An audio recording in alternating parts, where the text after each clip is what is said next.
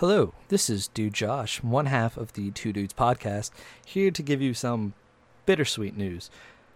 When we recorded our first three episodes, we did it as 100% brand new, complete amateurs, and we realized after the fact of fixing it that our audio sounds kind of low and really echoey, like me and Taft recorded this in a giant empty church or something like that.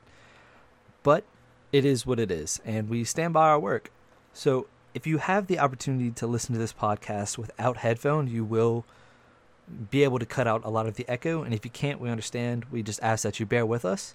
And if you can't, please check back with us for our fourth episode, where our recording is much better, our editing, audio, everything is the highest quality of content that we can make. And that's what we want to do for you guys. So please enjoy our first three episodes. And we can't wait to hear back from you on our Twitter at Tudes at Two Dudes Podcast to see what you think. So, without further ado, here is our very first episode, The Phantom Rewrite. Hope you enjoy it. Hello, and welcome to the first ever episode of Two Dudes in a Podcast. I'm Dude Taft, and with me as always is my co host. A dude named Josh. Josh and I have been friends for six years now. We became friends working at a restaurant together, talking about nerdy stuff all day, so we figured we should make a podcast out of it. So, this podcast is going to be our thoughts, opinions, and discussion on all things pop culture and nerdy. Uh, fair warning this is an adult podcast using adult language. So we figured what better way to start off our podcast than to the way that we started off our friendship, Star Wars. Uh, so to start off our podcast, we're going to do a short series on how we re- would rewrite some of the Star Wars movies.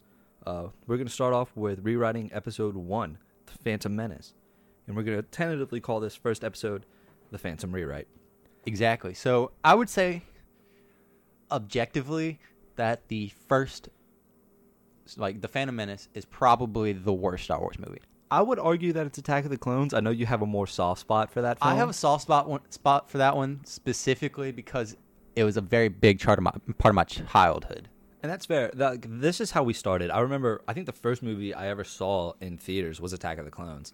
See, the first one I ever saw in theaters was, uh, I I specifically remember to this day going see the Revenge of the Sith in theaters. That was the first Star Wars movie I ever saw. Yeah.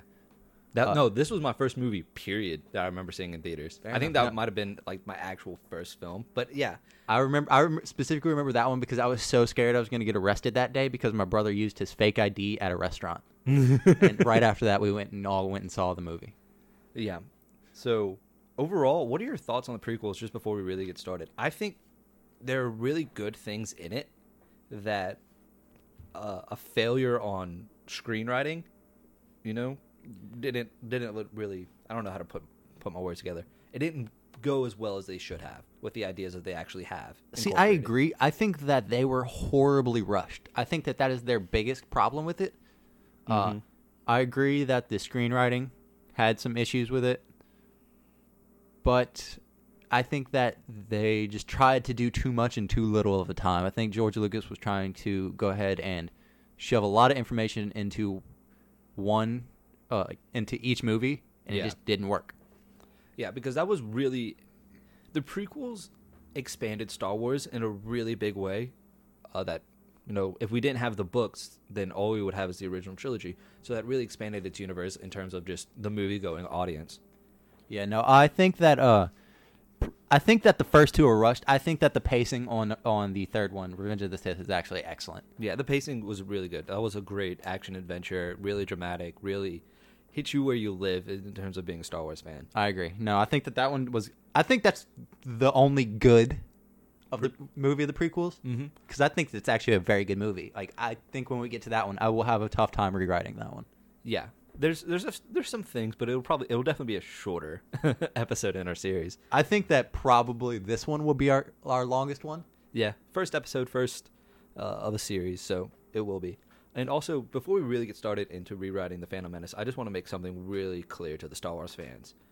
We are not touching the originals. We are not rewriting that. That is gospel. Yeah, no. To rewrite that is blasphemy, and we don't deserve to have a podcast if we think that's a good idea. If you think that the first Star Wars movies are bad, then you you're wrong. First off, and second off, then like If you if you think Fight that- me. Like, yeah, we'll- if you we'll think talk- the first we'll- we'll fight about it. bad, you're not watching this. You're not listening to this podcast. You're just not. yeah.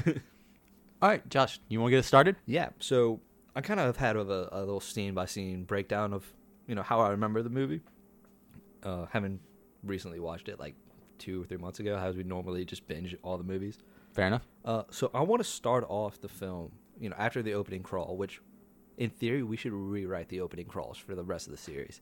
Good idea. Put that in that would probably be a yeah. That's probably like a little like on our little sideshow that we're gonna do. Mm-hmm. Yeah, that'd be good. So, so we start off on Coruscant in the Jedi Temple. Uh, the Council is assigning four Jedi to discuss trade negotiations with what will become the Separatist leaders. Um, I really want this mission to be assigned by Dooku, Master Dooku. I really want to bring in Dooku in the first film. I mean, why would it be Master Dooku to do it, not Yoda? I get that you want to bring in Dooku for the first film, but that just position just doesn't make sense to me. Fair enough. Um, in Legends, Dooku is number two, uh, but before he he leaves, and that's where Mace Windu gets there. So to me, it makes sense that Dooku would assign the mission, and Yoda would, you know, You be know- there to like fill in details and give words of advice to to the Jedi who are going. You know, it does actually kind of make sense since they send Qui Gon because Dooku was Qui Gon's master. yeah. So you know, with better writers than we are, we can make that work pretty Yeah. well.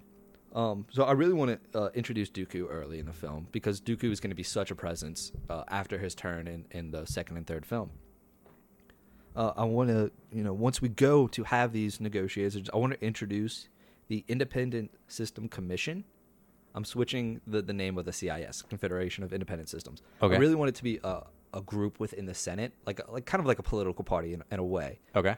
um, to really be like, this has been going on for a long time. Th- these bad feelings.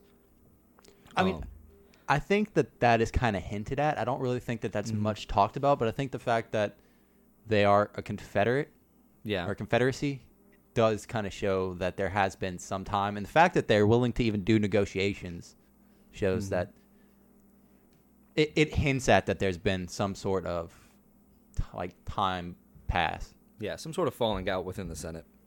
Um, so our four Jedi arrive, and we're gonna introduce young Obi Wan Kenobi, Qui Gon Jinn, and then just, Just two other people. Two red you know where I'm going who with get- this. Who cares? Yeah, uh, two meat sacks. What what color are their lightsabers? Um, blue and green. We're gonna have we're gonna of have a, each? have a mimic of Obi Wan and uh Okay, is is it Qui-Gon? another master and Padawan, or is it? yeah, just- it's it's uh it doesn't necessarily have to be a Jedi Master. It could be a knight or something like that. But someone in a position to have a Padawan. I want a a, a, a mimic of Obi Wan and Qui Gon, and kind of establish maybe through, through through some dialogue and some humor that they're friends, that they have gone on missions together. Okay. of things of importance. Um, so we go into negotiations, and the Jedi don't budge. They're on the side of the Senate. Um, and from there, you know, they say, you know, let's just take a breather. Let's just have a break.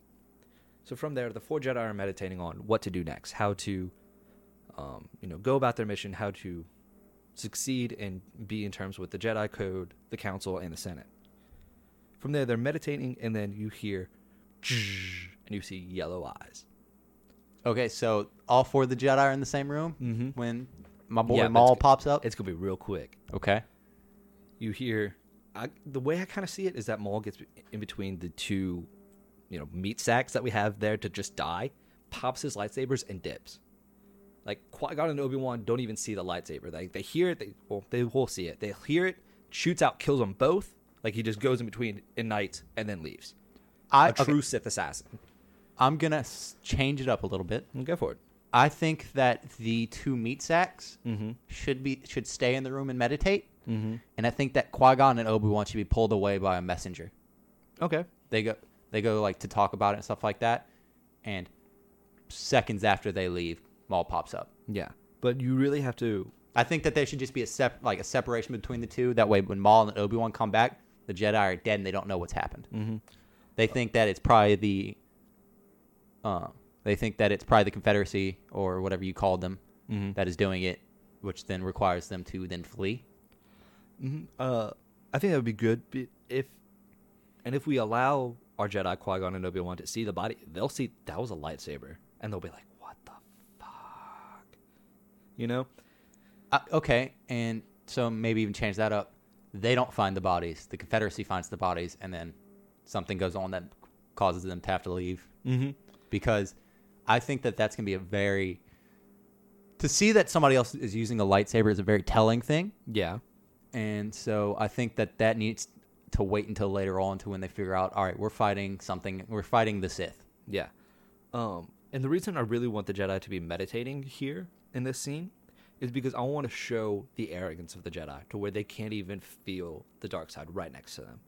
And then you can say it was like a force cloak or, or one of those Maul abilities, but for the average going movie person, they'll understand like, oh shit, they were just blind to it. I mean, and that goes on to illustrate and kind of foreshadow that Palpatine in Yeah. the future is walking among them. The dark, the evilest of evil Mhm. is among them at all times. He's surrounded by Jedi. Yeah, And every no single one day. knows. Yeah. Um. So, Maul assassinates our two meat sacks, and Obi Wan and Qui Gon have to flee. You know, they take a ship. The Confederacy goes after them. They have to crash in Tatooine. Um, but before we go into Tatooine, I really want to say that the Naboo invasion kind of goes on how it did in the movie. I really like the taking over. Even with the Jar Jar. Not without the Jar Jar. there is no Jar Jar in, in Josh's version of the rewrite. Okay, I just had to. I just had to make sure because that's the biggest mistake that Luke, that George Lucas made is Yeah. Jar Jar Binks. for sure. And and ha- well, we'll we'll get to that point later. Um, so the Naboo the, the Naboo invasion begins. Droids round up civilians, and there is where you introduce Padme. She's a little, you know, she's I want to say around 1920. Okay, I mean she's 16, I believe, in the movie. Yeah. So I, I guess you can keep you her. can around keep her at age. 16. I think that that's Um, a fair fair choice. Yeah. So we have the queen reluctantly fleeing, like she's begrudgingly listening to her advisors saying like, "You need to go." Okay. You need to go and hide so you can come back and, and kick these droids' ass. All right, question. All right. Do we at this point like are you keeping the Padme like the reveal that Padme is actually the queen? Nope. I'm, I'm, I'm keeping Padme and Anakin separate. Uh, No, I'm I'm just saying like are you keeping the like cuz at this point we don't know that Padme is queen. Mm-hmm. Are you keeping that Um, reveal there or are you going I'm getting rid of that reveal. Like here, it's like this is Queen Amidala. This is Queen Padme Amidala. Okay. And because I thought that reveal was, I thought it was unnecessary. in, in the in Phantom Menace. So I was talking to Josie about this before Mm-hmm. I got here, actually, and she was saying about how it's just another step to show that the love between Anakin and Padme is forbidden. Mm-hmm. And I was like, that's fair, but she's no longer queen in the second movie when the love really starts to happen. Yeah. So I think that it was ultimately a if it was it was cool in legends like in the books and stuff like that. If Yeah. you read the Darth Plagueis book, it's cool in that. Yeah. Because she's so young when she becomes queen, which has never been done before, and it Mhm. makes her into kind of a badass politician. That doesn't illustrate any of that in Yeah. the movies. In, in terms of the film, I think the average Star Wars film runs about two and a half hours. I think really introducing uh, a reveal arc for Padme is a waste of time. It I is. think we need. to- I think we really need to establish the Sith and the arrogance of the Jedi right out the gate, because you get hints of that in in Episode three, which I feel is super late to be bringing that in. Uh, so to continue on, um, the Naboo invasion begins. Padme leaves, but you see Padme being a strong leader, saying like, "No, I'm not going to abandon my people. I know what's right. I know what's right." But she begrudgingly leaves to fight another day. Essentially, Fair enough. And the movie is two hours and sixteen minutes. there it is. So then, it's time to bring in the chosen one. Time to bring in Anakin Skywalker into the plot. Yeah, You got to go to Tatooine. You have to go to Tatooine. That is that is established in Episode Four. That is with Luke. That is the origin of the Skywalkers. Is All right. that planet? another little like critique um or not critique but idea Mm-hmm. so i was also talking to josie about this what if since if you really look at it tatooine and naboo are polar opposites Yeah. they are completely different what if you reshot like not reshot the scenes or anything like that but Mhm. change like the camera filter on them to like change Like, like, you have a brighter, like, more lush, like put like a blue center. filter over Naboo, Mhm. which kind of makes everything pop a little bit more, makes it look a little bit nicer, Mhm. and a red or orange filter on. Have that, like that beating sun type Exact- feel. Have it just feel just feel nasty, but feel but have Naboo, even though it's at war, still feels idyllic. Yeah. That'd be cool. And I think you can do some really strong symbolism with the invasion of, of the droid army going Mhm. into Naboo. Like you kind of see these beautiful, lush towers and buildings getting destroyed. Um, I think it also would have been interesting to see Palpatine on Naboo when they like during the roundup Mhm. Uh, because that's- that's, where he's from. Yeah, that's that's really my biggest issue with my own personal rewrite and how I did it is where do I bring in Palpatine Yeah, I think it'd be Um, interesting to, to have him be like on like or like fleeing with Padme. exactly not necessarily fleeing with Padme, but maybe pushing her to flee Yeah, because he's trying to push her into Maul's Maul's arms. yeah, that's that's yeah. Keep that idea because I don't have that idea in my rewrite. See, this is why this is why it's two dudes. Yeah. two halves of a whole idiot just works. Exactly, make one whole idiot. Yeah. Uh, so we, we continue on on Tatooine. Uh, Qui Gon and Obi Wan crash, and we need to fix the hyperdrive or whatever sci-fi part you want to say. Um, I think the biggest issue that George Lucas ran into was casting, uh, Jake Lloyd, young Anakin. He You needs to be had- aged up.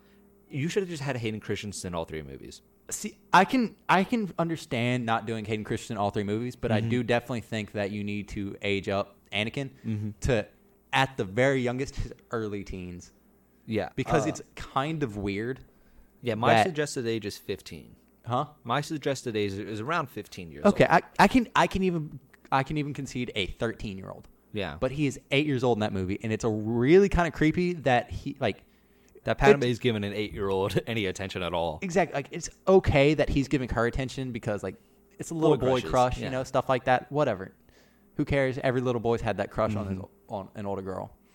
But the fact that Padme's not exactly not returning the advance. She's not not Yeah, returning and that's those feelings weird. and it kind of creeps me out a little bit. Mhm. And you can say like, "Oh, it's not that she's returning the feelings, it's just that like she's like, "Oh, he has a crush on me. How cute."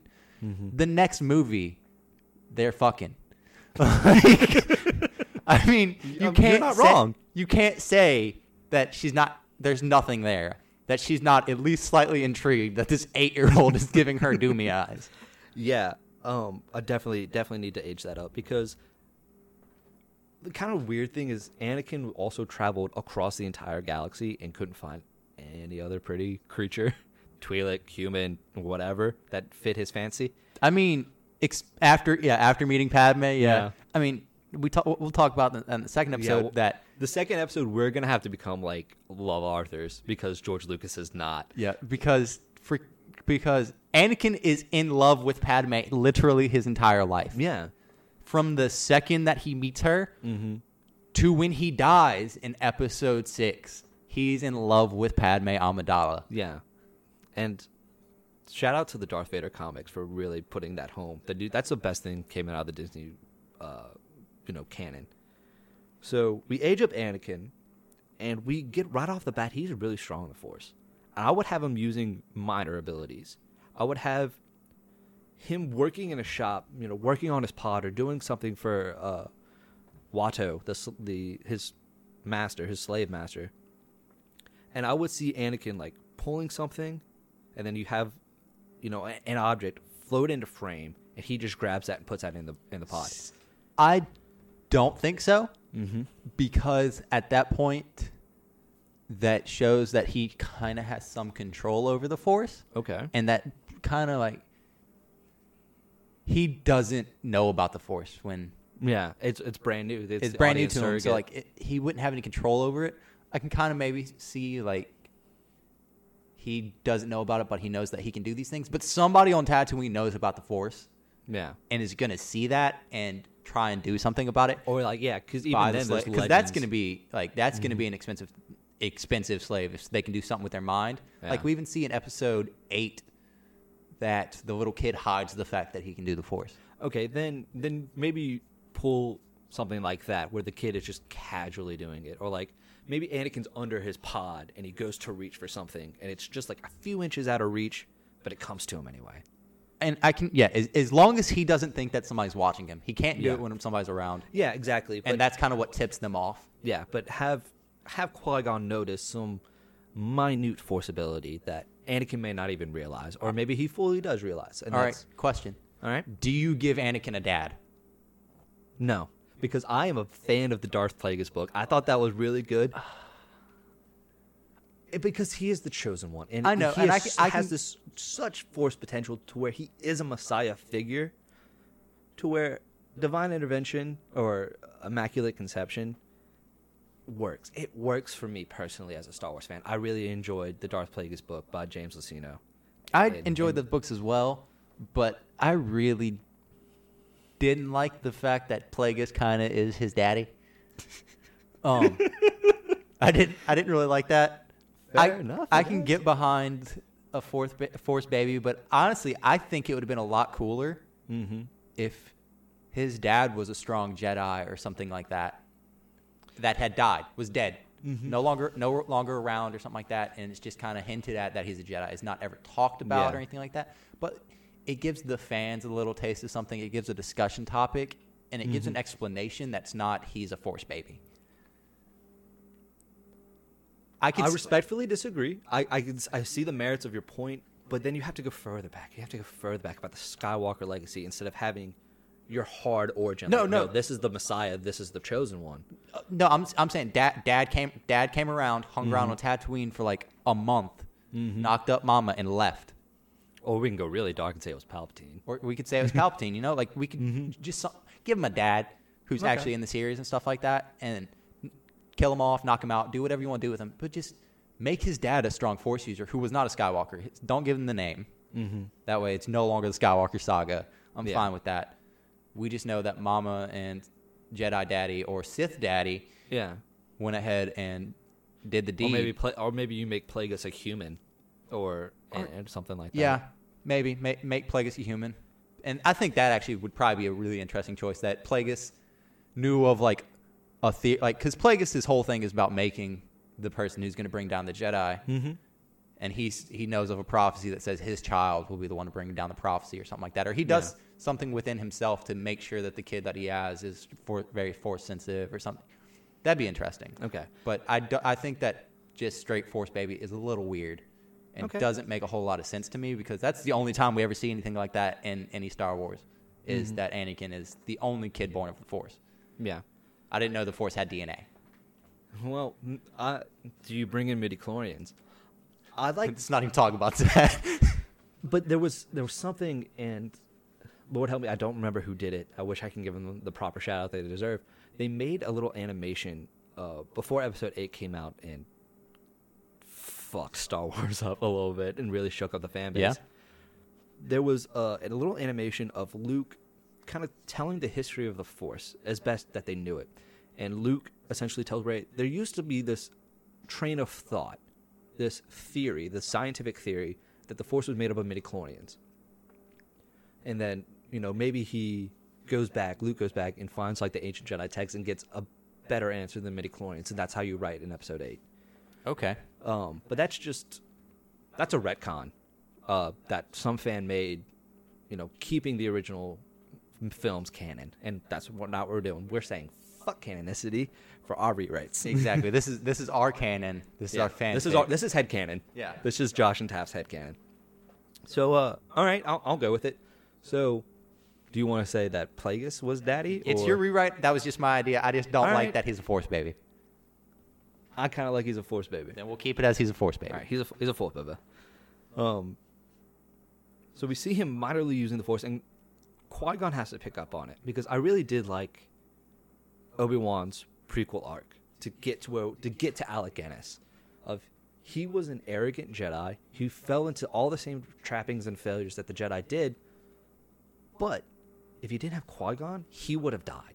He would have failed Anakin even harder than what he did, because after Episode Three, after the fall of the Jedi, you know, and after the, the the depression and the hermitness and the isolation that he went through, he became a light side user. He he transcended the Jedi Order at the end of his life. Obi Wan Kenobi. I mean, did. if we're going at it, he does actually study under Qui Gon mm-hmm. again after Mm-hmm. Yeah, when he's that's on very Tatooine true. and stuff like Very, that. very because true. they even say like that's canon because Mhm. they say in the uh, in episode three that your master, like your old master, is there.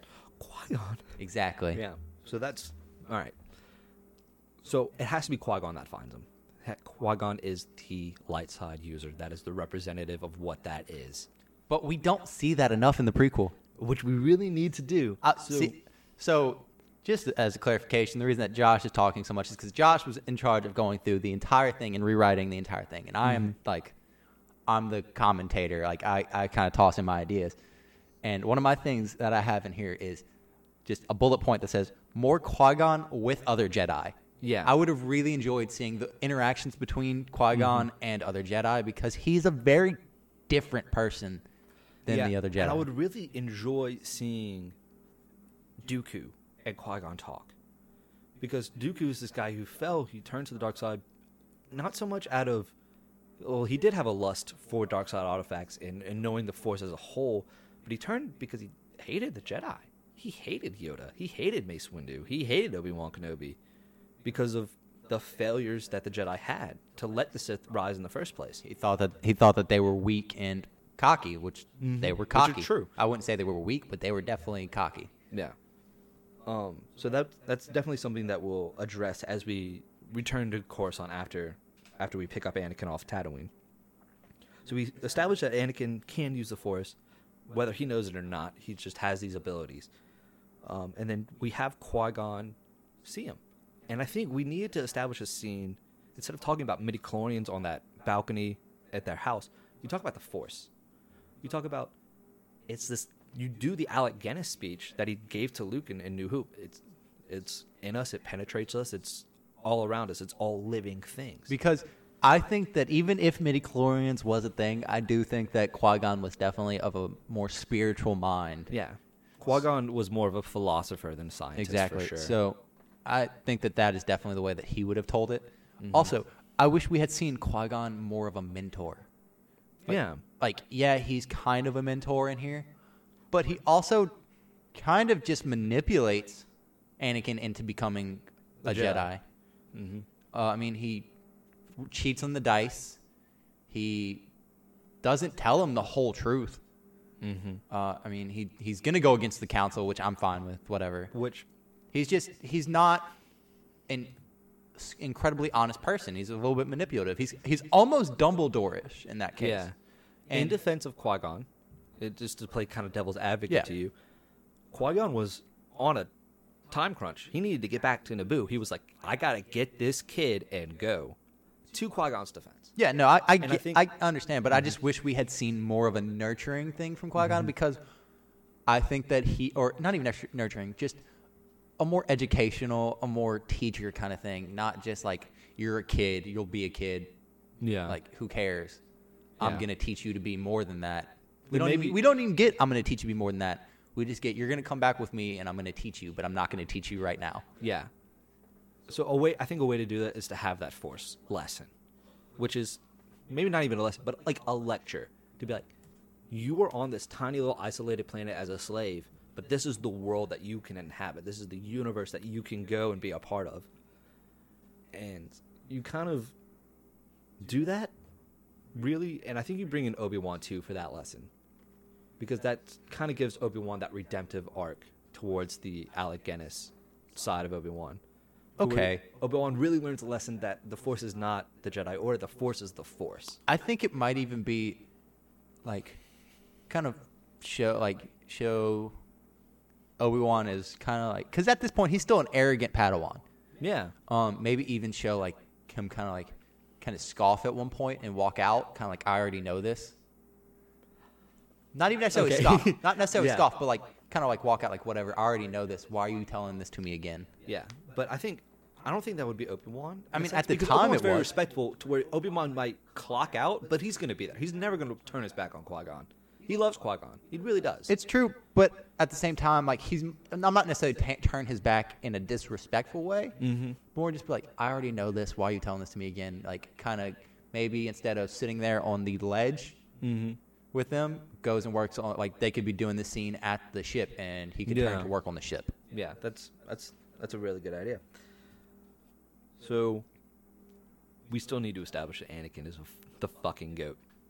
You do the pod race. Yeah, You no, you have to do the pod race. Pod race is an The essential. that's the- the, the best sec- scene in Phantom Menace, except for the fight scene. Okay, I was about to be like, We'll get dude, to that in a second. Yeah. So but up to this point, that is by far the best scene of the movie. So, so we're on the ship. Anakin has to get this lesson from Qui Gon about the Force, and, and he has to come to terms and acknowledge the fact that he is like Qui Gon. He has that laser. Well, he doesn't have the laser sword, but he will. He will be strong in the Force. He will be wise and be strong during the pod pod race. And you have to establish the dickhead Sebulba, or some bully that has just pestered Anakin all his life. So we're at the race. It comes down to those two. Sebulba is ahead. Anakin's behind. Anakin uses the Force to crash Sebulba's pod, And kill him. and he dies. Because you have to establish this pull to the dark side. Even and so slightly as it's like, oh my god, I didn't try to kill him. I just really wanted to win. I just really wanted to get to do something for you. I wanted you to have the money to fix your ship, Yeah, so we no- can all go. And you justify that evil action, I- in, in- to Anakin's mind at least. I definitely ta- uh, in my for the second episode rewrite. Mm-hmm. I definitely talk about that more. Yeah. So we have Sebulba we have Anakin win, and we have Obi Wan more than Qui Gon really start to question this kid because he's 15. He has his whole life and experiences and connections to his mother. You have to do. I would say you keep Shmi Skywalker. You do the exact same thing. You make that a loving mom. So here's this kid who's really only ever had one stable love in his life is gone to be a part of these arrogant Jedi that tell him to repress his feelings, which is a lot harder to do at 15 mm-hmm. than it is at 8. You get me? So Yeah, no, I, I agree. I, I definitely think I think that's a good idea. yeah. So so we we establish Anakin, we establish him as a strong force user, we establish that he has this pull to the dark side or he's willing to go to the dark side for other people for what it, in his mind is the greater good. I think we should pull more towards that he has a pull to the dark side because that's what it is. Yeah. But he has to justify it to himself. Yeah. As the greater good. So we arrive at the Jedi Council and we have Mace, Yoda, Dooku, the other Jedi members, and we have Qui Gon, Obi Wan, and Anakin. And we have to talk about the Phantom Menace. This is where you really have to bring in lore of the Sith. and the Maybe even have like saying like that other Jedi have gone out and been killed, Mm-hmm. and that they've discovered that it's lightsaber marks.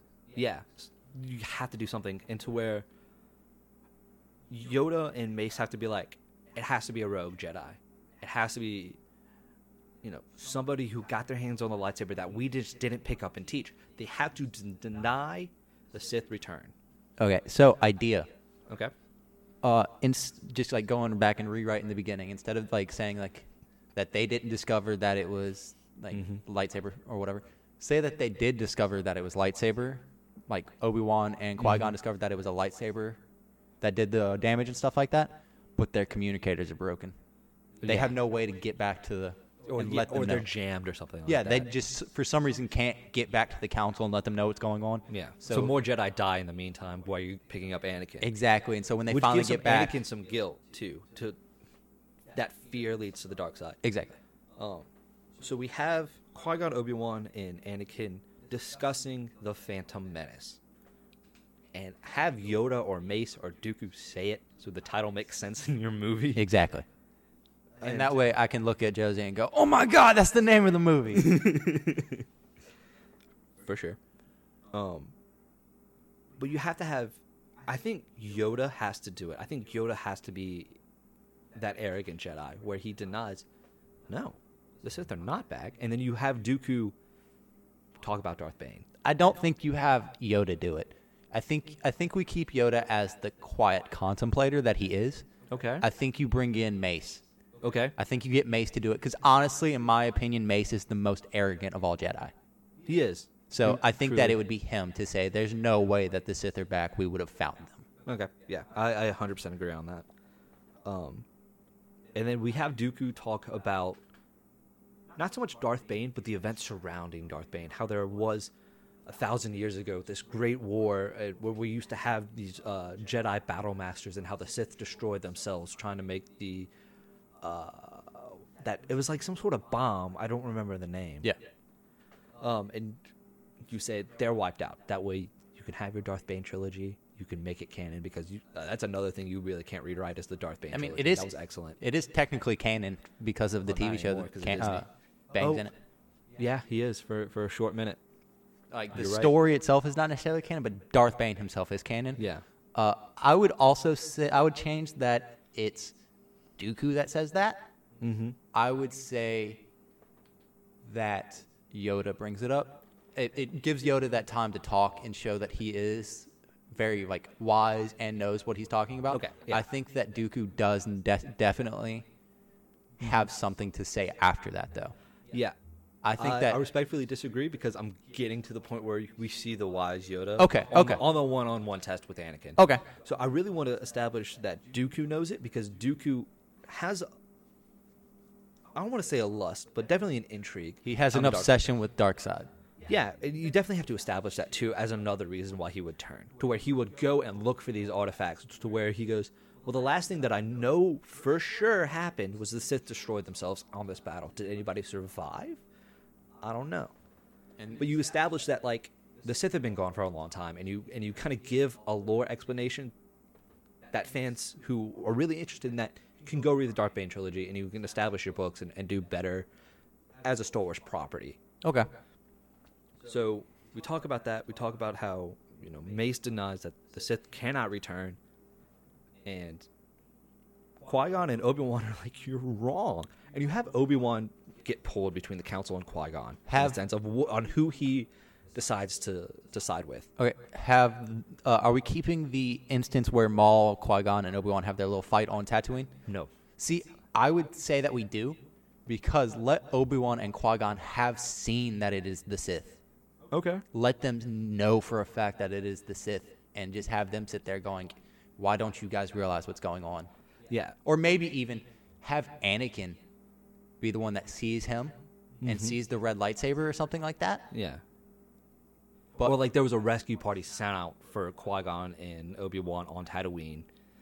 But the rescue party never got there because Maul showed up first and took. That'd be a badass scene to watch too. Yeah. because But that's a big thing in, in here. So the thing that the prequels did so much better than the, forgive me, than the, the, action originals scenes in the, in the original. is the fight scenes. Yeah. because they're so beautiful in in the in the uh, prequels. yeah, So there's I think that they need to have more fight scenes, and I think that that would have been a really cool fight scene to have. Is him versus a couple lower level Jedi. They're not going to send masters out there. They're going to send knights and just show that Maul is a Jedi assassin. Yeah. He hunts them down. That is what he does. That is what he was trained for. Yeah, that that's an excellent, excellent idea that I, I really, you know, support. There's a fan film, uh, called Maul that you can look up on YouTube. It's it's completely free, um, where he takes on five, and they're like Padawans and knights. They're not masters, and he, like you know, when it's a five on one, he's trying his hardest, but it the num the numbers dwindle, and he has more fun. And then at the end, he actually hesitates to kill this girl, but then there's a Palpatine hologram. He's like, "Do it," and it's a, it's a really good fan film that shows how powerful Maul actually is. Because that is something that is horribly underutilized in Phantom Menace. Oh yeah, for sure. Um, so we so to go back, try and stay on track. We have Obi Wan and Qui Gon now saying, "Hey, we saw him," or we say, or Anakin actually steps up, being 15, a teenager, arrogant. He just won this pod race. He knows you can use the Force. He has he has some hair on his balls now, to where he's like, "You're wrong, Mace Windu. I fucking saw him." Screw, motherfucker, listen up, Samuel L. Jackson. I don't know. I don't know what 15 year old could actually be like, fuck you to Samuel L. Jackson face in a, in a screen or anything.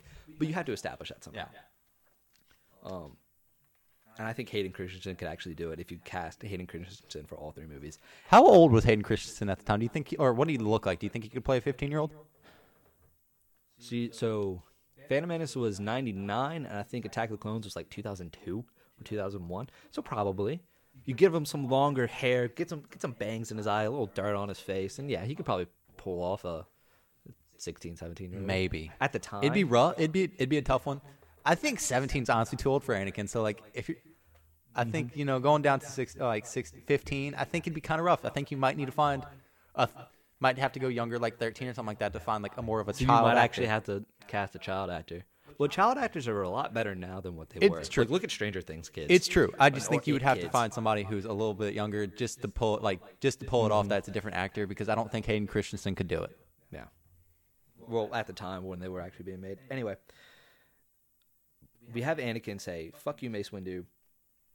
I saw him. You're wrong." And you have Qui Gon and Obi Wan both come to his defense because they knew that their Jedi compatriots were were killed on the trade ship. So we have Count Dooku, Master Dooku, actually at this time, agree, and they you know, give Qui Gon and Obi Wan a ship. They give them some men to go and face the Naboo threat, the Naboo invasion. Um, so from there, we actually have to cut to the Senate meeting, which was arguably the worst part of the Phantom Menace, besides Jar Jar, was those boring ass meetings in the Senate. But you only have one scene, and you have uh, Amidala say, "We need help." and you have the Chancellor of Valorum go, absolutely not. This will cause a civil war. And then you have Palpatine, Palpatine run the room. You have that empowered speech, that like that dictator speech that you saw in like history class of Hitler. Like you need something, you need a speaker that powerful to take this universe of senators and be like, "Fuck, we got we got to do something for Naboo." Yeah. you have to establish Palpatine as a leader, a speaker, and a manipulator. And you can maybe be like, he was so powerful in the Force that he mind tricked all these dumb fucking politicians. Who cares? Any way you do it, He's you have to it. establish Palpatine as like, no, I'm in charge now, actually. So you can kick out Chancellor Valorum. You can establish Palpatine as Chancellor, as President of the universe. You can do that in this film, but you have to really nail home Palpatine instead of Palpatine whispering in Amidala's ear to get rid of Valorum. No, you have to have Palpatine take center stage and establish your your villain. But also at the same time, to kind of show that manipulation, Mm-hmm. he should do it in a way that he's almost putting the focus on Amidala, uh, on Padme herself. Yeah, yeah. That speech would have to just be one of those epic speeches. Yeah, no, it, that that's like that's the speech that a team of writers works on. Yeah. But at the same time, I think that it's one like it's. I think that if they did that, that would have been one of the key moments in the series, not just the sequels, but the series itself. Yeah, of of the the rise of the Sith with from the Republic itself from planting those seeds. Uh, so after the Senate meeting, you you keep the focus on Palpatine, and you have Palpatine and Maul in. You know, I think you should do it in the set of uh, Chancellor Palpatine's office. You have the Sith just right there in the center of the universe, just having a, a discussion. Like they they're already so far deep into winning uh, this war against the Jedi, and you have them talk about the dark side. You have them talk about um, how the dark side works, about their anger and rage and passion for what they're doing, and you have Palpatine make a promise. You say, "Tonight, my master dies." You establish Plagueis. I don't no, I completely disagree with that. I think You that just had a screwed up look on your face. So I was like, "I'm gonna stop right here. Yeah. and Let Tav talk." no, just I completely disagree with all of that. Okay. Um, I I like the fact that they kept Plagueis in the background and didn't bring him in. He's more of a legend. Um, I think that it would be very interesting to get more of an explanation on the dark side. But I think that they should keep with the theme of like or the status quo that they've established. yeah, that Palpatine's the goat, the only one. That, but not even necessarily that. Like the overall theme is that the second movie in the in the in the trilogy is the dark side movie. Mm-hmm. So maybe have an encounter in that movie with Dooku and Palpatine, or Dooku and Anakin, Mm-hmm. where they talk about the dark side. yeah, And I think I just I think that that's just too on the nose, and it are you have to just give hints that Palpatine is the bad guy. You can't just come out and say it right then. Okay. So, I, I, that's fair, but I think most people going in to see Phantom Menace already saw the original trilogy and would put two and two together rather quickly, especially if we do this huge grand speech that, puts Palpatine in power. It's true. It's true, but there are people like us who didn't see the Yeah. the originals first. So I think I think that's people who are going into it uh, uh, already knowing that Palpatine is the bad guy. Mm-hmm. Th- It doesn't hurt them, but people who don't, it enhances that experience. Yeah, because Star Wars is still at its core a kids movie. So I, I I can agree with your point. So anyway, there still has to be a conversation between Palpatine and Maul because Maul needs more screen time because Maul's a badass. Maul is absolutely amazing, and if you don't know anything about Maul, I really recommend that you read some of the books and stuff about him Uh, because a- he's a badass. Yeah, there's a five issue comic uh, that Marvel Disney put out about Darth Maul and about how he kills his first Padawan. Excellent, excellent. I won't spoil it for you. He's also in the Plagueis book. He is minorly. Um, yeah. All go read Legends. If you're a Star Wars fan, read Legends. Start with the Darth Bane trilogy and just go up from there. B- The Bane trilogy is the best. Yes, absolutely. Um, so just try and stay on track. Maul and Palpatine have a conversation. We can argue over where. They have to have a conversation where Maul goes, "Give me those two Jedi's who have eluded me. Give them to me. Okay, let me serve you, Master." But it has to be a, a situation, and like kind of like how in the other ones, it's over like the hologram or something like that, or we just don't see Palpatine. Yeah, We like just- you, you cloak him and you keep just like his mouth or Yeah. whatever you want to do. You have to have him have a conversation where Maul is like, "Let me serve you. I want this." You have to establish this bloodlust that a Sith assassin would have, and you have Palpatine make him an offer, make Maul an offer. I will give. I will consider you my apprentice. I will name you Darth if you bring this boy to me. And then you show an image of Anakin, um, you know, maybe tinkering with like a toy light, not a toy light, a practice blade or something. I want to establish without them talking that Palpatine knows that Anakin's the chosen one. So- I really want to establish. Yeah, no, that's fine. I agree with that. I just don't agree with the make the deal to call them Darth. Bring Dar- like he's already a Darth by the time this book. Um, by the time this, it's he's not. We don't. But that's only in like the book. You only find Yeah. you only find that out from reading Plagueis. But I think just going into it, no, like don't bring up the fact that he's not a Darth at the beginning of it. If you want to go with that, and if he is a Darth already, don't worry about it. Just don't bring up the Darth thing because that's not necessarily important until you really go into the structure of the rule of two. and we're not going. Like I said, I don't think you should go into in this movie. That's a lot do- to cover in your movie. second. Okay. Then there has to be something where, or I I guess Palpatine just has to give the order. Bring me this boy. It shows that Maul is subservient to him at the very least, which is enough. Mm-hmm. Yeah. Okay. I can see that. So Maul agrees. We're gonna go kidnap Anakin. We're gonna go for it, and he and he knows where he's gonna be because we go to the next scene of, and I want this to kind of be a one-on-one. I really want to do this instead of being in the whole council, but I don't think it would work.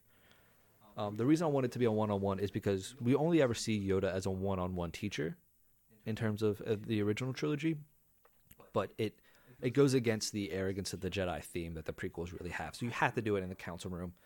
But Yoda is our main speaker, our main uh, point of focus in the scene. Yoda talks to Anakin. He does that little test, that force uh, ability test. You know, you don't have to establish midi-chlorians, but you're like, jump. Just close your eyes and jump. And you see Anakin shoot up. You see mind tricks. You see, you know, minor force abilities or some sort of test that would be standard for younglings that Anakin just aces because he's 15. He's been doing this subtly for a long time now. Okay, I, you had me until you said mind trick. That's just such an advanced move. But Okay, like, I but, agree with the rest. I agree with the rest. basic like I said, that one just put like that one. You had me until. and you do the the speech. You do Yoda's line. Fear leads to anger. Anger leads to hate. Hate leads to suffering. Anakin goes, "I'm not afraid." He pulls his son's move, and Yoda leans in, goes, "You will be, you will be," because it establishes like in my rewrite, Anakin and Maul have not necessarily a face to face confrontation, but they come damn close to it again because of Palpatine's order to go get Anakin. Okay. So we go, we go in our have we have our final fight sequences. We have the Naboo fight. The Naboo invasion kind of plays out the exact same way, except for no Gungan, fucking blue ball of destruction thing that they have. You do, you know, Padme goes and he she meets up with, you know, the Republic forces and the Boo forces, and they go and they retake the capital. Like that's their whole mission. I mean, the whole point of the second movie is that the Republic has no standing army. I think that you destroy the army here. You make this like a big siege battle. Okay, and that this just totally wipes out the army, but then mm-hmm. okay, The way like that clone army is so forced. I know. Because I think with my rewrite, I am jumping the Clone Wars. I really am. I, but the Clone Wars are so important. Uh, So then we just have the Jedi, a Jedi task force. We have like eight or nine be assigned to go fight with a Naboo militia. How about that? yeah, okay.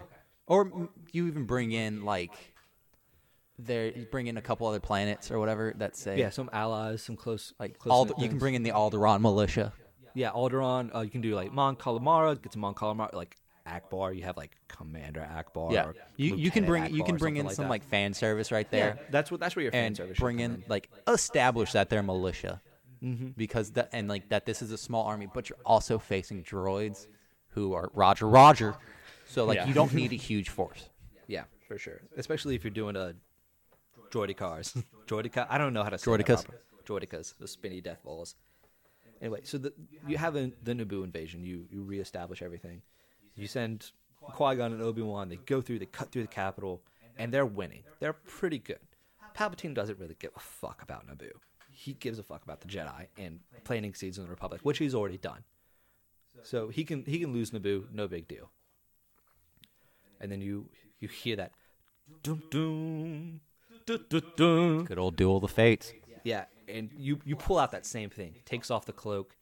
Qui Gon tells Anakin to dip, and then Maul hears that name. He's like, "That's that boy.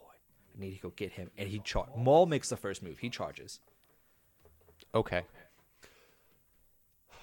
i i'll go with it Just hear me out, and I'll let me just go through my fight. Okay. and then you can critique. okay So Maul goes after it. Anakin runs. Anakin's not in a spaceship or anything like that.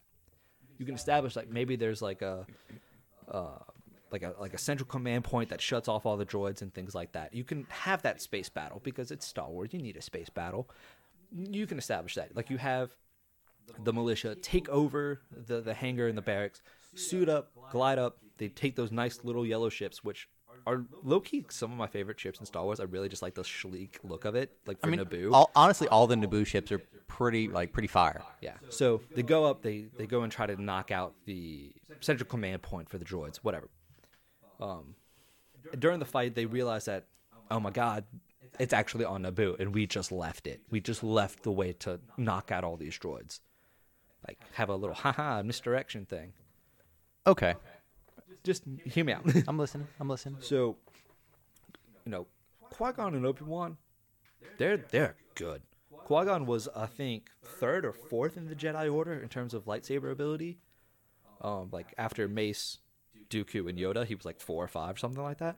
So like they're good. Maul's having you know a little bit more trouble than he thought because Maul is also arrogant. And then you have Anakin somehow get that message that oh my god, the command point is in the the Naboo reactor where that fight is taking place. So you have Anakin there, but he has to go and try to knock it out. Like he he takes that initiative to, no, I'm gonna save. Excuse me, he's gonna save my new allies. I have to edit that out in post. So, eventually, you know, you take your fight through the the Naboo reactor, and you play it damn near the exact same way. Maul is leading Qui Gon somewhere. Maul is just taking Obi Wan out the fight. You keep that fight damn near the same because it is so good. Until we get to the actual um, knockout point for the reactor, where Anakin is tinkering with it, and you see Darth Maul sees that and has, I guess, the the spatial advantage to go it after and kill Anakin. Qui Gon sacrifices himself to save Anakin, and Anakin gets away, but also knocking out the reactor. So Qui Gon's there dying. And that that's where we go back to the lesson. Obi Wan lets go. He lets go of the Jedi Order. He lets go of his abilities, uh, or his you know his training, and lets the Force flow through him in honor of his master to take out Maul. And you can have the whole. He's hanging from a ledge. Maul's arrogant, so he slices him in half. Although he doesn't have the high ground anymore because that's a fucking thing apparently. I mean, So in that case, I honestly, I always thought that Obi Wan gave in to the dark side a little bit in that scene. It mm-hmm. wasn't so much that he let the Force flow through him. I think it was that he gave in to the dark side, and I think that that was a very symbolic thing. That he I- was able to give in but come back, yeah, which Anakin was not. So I guess, I guess, I guess. I don't necessarily like that because I guess you have to bring Obi Wan to his lowest low to build him up to the Jedi that he was in four and at the end of three. I think that it truly does affect him, Mm-hmm. like because he is such a like a stalwart force for the light side in the later movies, Mm-hmm. and not giving in because he knows what it's like to give in, and he like. Mm-hmm. So I think that it, I think that it's important that he gave in. Mm-hmm. It's not something that's outwardly said, but I think character development wise, it is something that is Okay. truly important. So I'm gonna play middle ground with you here for a little bit. He gives in. He wants to have the Force just flow through him, but it's so much easier and he's so much stronger flowing to towards the dark side. Yeah, no, that's fine. That like as long as there's dark side involved, I'm happy with it. Just solely for the fact that I think that the dark side being part of it affected Yeah. his character. So he kills Maul.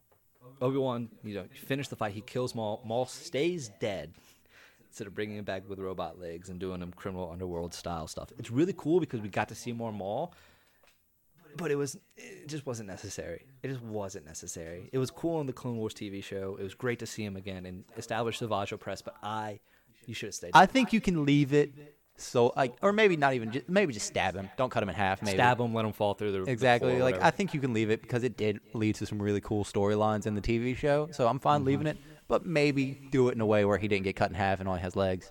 yeah, maybe- something where he can probably you know walk walk that off. Cut an arm off. Yeah. Oh, I would think like a gut stab to an arm off. Exactly. You know, like cut something off just so that way he can be partly robot because this is Star Wars. Everybody's gonna be part robot. Yeah. But yeah, So we have both Obi Wan and Anakin cradling Qui Gon as he dies, and then you have Qui Gon make Obi Wan promise to, you know, train the boy, and we have Anakin promise that he will be trained. But I really want Anakin to be there as another pull towards the dark side because he has this guilt of like this mentor, this father figure that he never had dying, and he feels like that's his fault. And I think that there would be a really cool push for Anakin to go dark because of that guilt that he just feels inside of his heart. Okay, I can get behind that because that also could possibly lead into some really cool stuff in the future. Mm-hmm. and it leads to him turning to the dark side to save people because he relied on maybe the light side in this one and it didn't work. Yeah.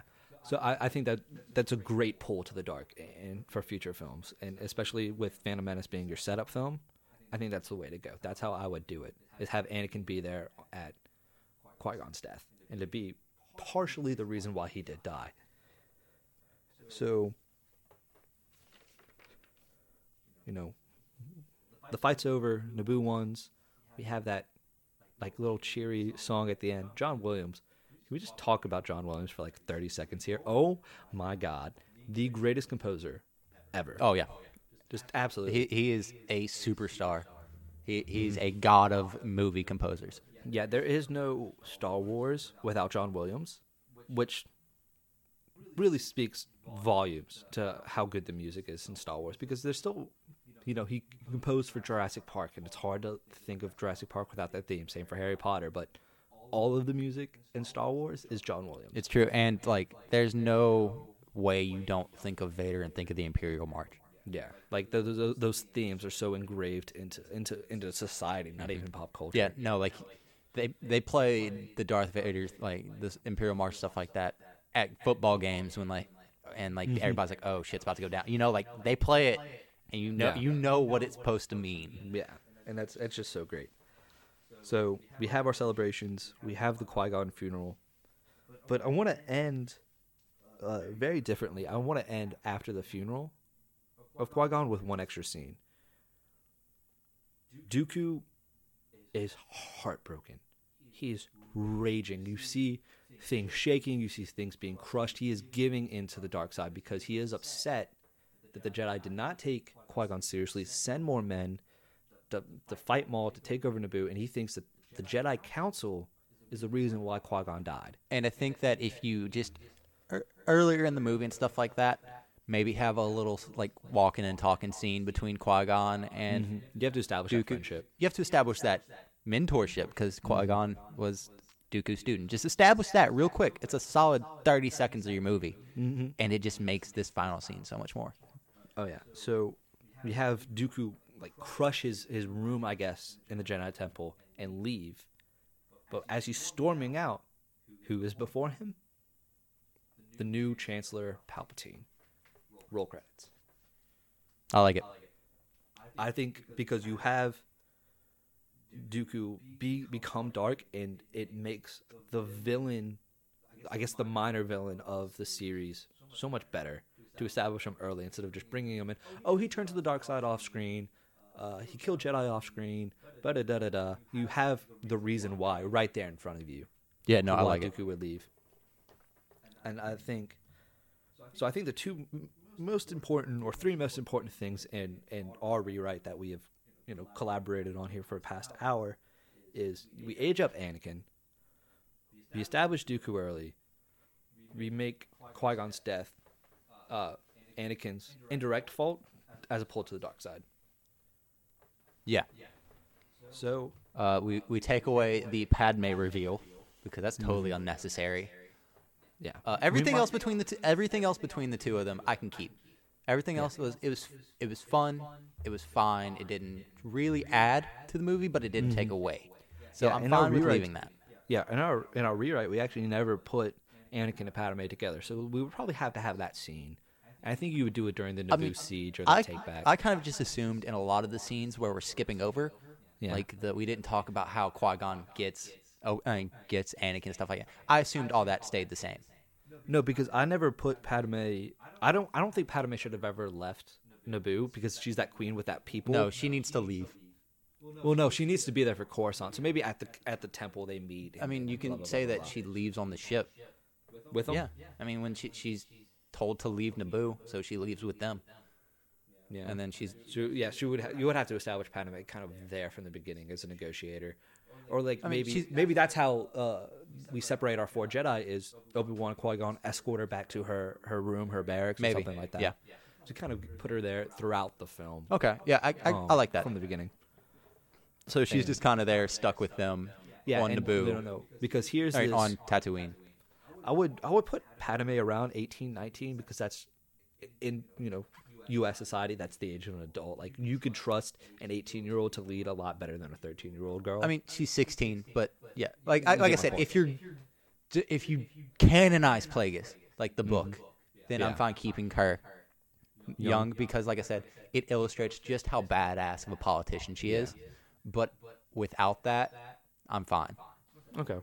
Like it, with with that, like if you want to, if we don't canonize Plagueis, then go ahead and put her 18. That's fine Yeah. because it still shows that if she was able to be elected as the equivalent to a president of a planet, she's still pretty badass. Yeah.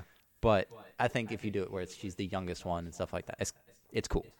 So I think it really adds something to her character that was missing in all of this. Yeah. like all of Star Wars. I think that it adds something to it. yeah, in, in episode two, you kind of saw Padme as a badass because she fought that cat lizard thing Yeah. in, in, in Attack of the Clones. But then in three, she's just kind of pregnant. She's like, I'm there. pregnant. Oh my god, Anakin. Yeah. So you, and you know, this is General Leia's mom. Exactly. You got to establish some badassery. Yeah, no, I I think that they really could have done a lot better with Padme, but we'll just have to do it in our rewrites. So that's it. The Phantom Rewrite, episode one of Two Dudes in a Podcast. Thank you guys for showing up. Uh, please follow us on all of the social medias. We have a Twitter that we will be setting up. Are we setting it up on Instagram? Because Um, if so, that, Let us know what, what y'all would want. I don't know what we would really take pictures of. It's just our little room that I mean, we we- record. that's- well, we'll definitely have a Twitter set Yeah, up and definitely maybe a Facebook page to to really try and talk to you guys. Exactly. Uh, please go on to iTunes or wherever you get your podcast and give us a five star review. I don't care if you write something terrible about us. We just need that five star review to go ahead and get onto the top of the charts. That way, more people can see us. And please Mm-hmm. tell your friends about us Yeah, word of mouth is, is probably the most powerful thing to get somebody to listen to for sure. podcast. Also, we are a, brand new podcast, and so if you want to have a part in possibly even shaping the way that our podcast goes from here on forward, give us a review and like tell us what you guys want to hear about, what you would change about the podcast, and if we like it, we'll go with it. Thank you, thank you, thank you so much for listening. We will be back shortly with episode two rewrite, which we'll come up with a title for that as we're writing, I guess. See you guys next week. Thank you so much. Bye bye.